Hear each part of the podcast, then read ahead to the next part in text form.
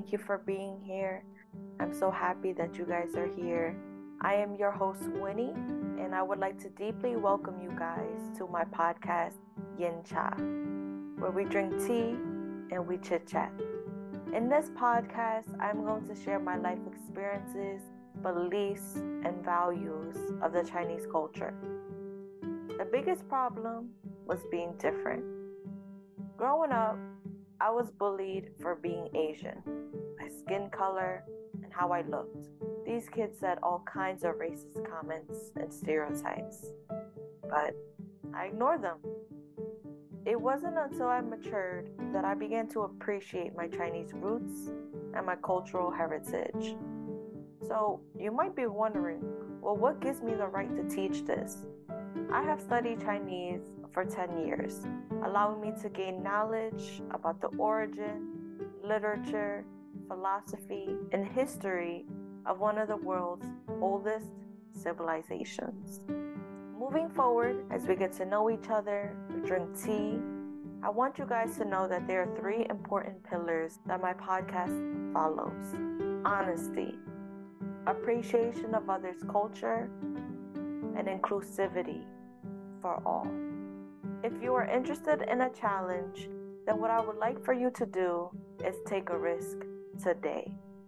Whether that is trying a new food for the first time or learning about a new culture, be curious, my friends, and have an open mind to new experiences. I invite you to leave your comfort zone and enter your growth zone.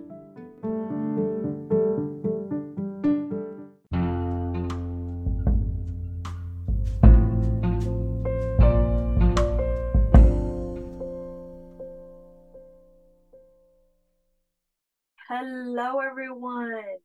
Thank you for being here. Welcome to the number one chill spot. My name is Winnie. It's my pleasure to be here with you guys today as we join together to wind down after a long day and we drink tea. How are you guys doing, my loves? How are you guys feeling? What are you guys up to? Today's proverb of the day is Huan Shui Mo Yu. To fish in the troubled waters Take advantage of difficult situations. Whatever you're going through in this current moment, embrace it. Take advantage of this difficult situation because you will grow like the phoenix soaring through the sky. Before we get started with today's episode, I would like to pose a question. How many of you guys would purchase apples from the grocery stores, put them in the bottom of the refrigerator, and forget all about them? By the time you go ahead and reach for the apples, they have gone bad. That's because if you never see the apples, you will never eat the apples. It's time to redesign your environment. How you might ask? Well, the next time you buy apples, buy a large display bowl and place the apples in the middle of the kitchen where you can see it. Because if you see it, you can eat it. Where you lay your head every day, this is your sanctuary. Treat it like so. You ever realize that when you have a clean room, it just makes you happier? Tidy room is a tidy mind. You see, when you clean your room, there's harmony, there's balance, and that brings peace and comfort. You want to come home to a clean bed, a clean room. If you find yourself playing too many video games, unplug the console and put it somewhere out of your reach. Accessibility to that video game makes it easy to follow the same habit if you realize that playing video games takes up too much time. The same goes for cell phones. If you can't seem to get any work done, leave your phone in another room. You will be amazed by how much work you completed without any distraction. I bring this up to say that this ancient Chinese concept of arranging your place, your space, it's called feng shui. The word feng means wind, shui means water. And so the literal meaning refers to the culmination of elements of nature.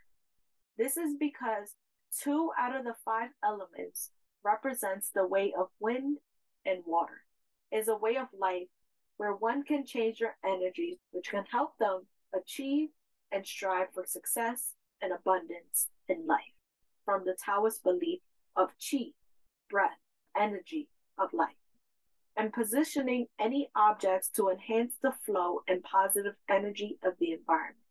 adding one of the five elements, which are water, fire, wood, earth, and metal. For example, you can add live plants. I would recommend purchasing a money tree, as this represents new beginnings, good fortune to the year. Each new roots will spread and grow, signifying abundance. There are professional feng shui masters who are hired to come up with the layout and design through interior planning.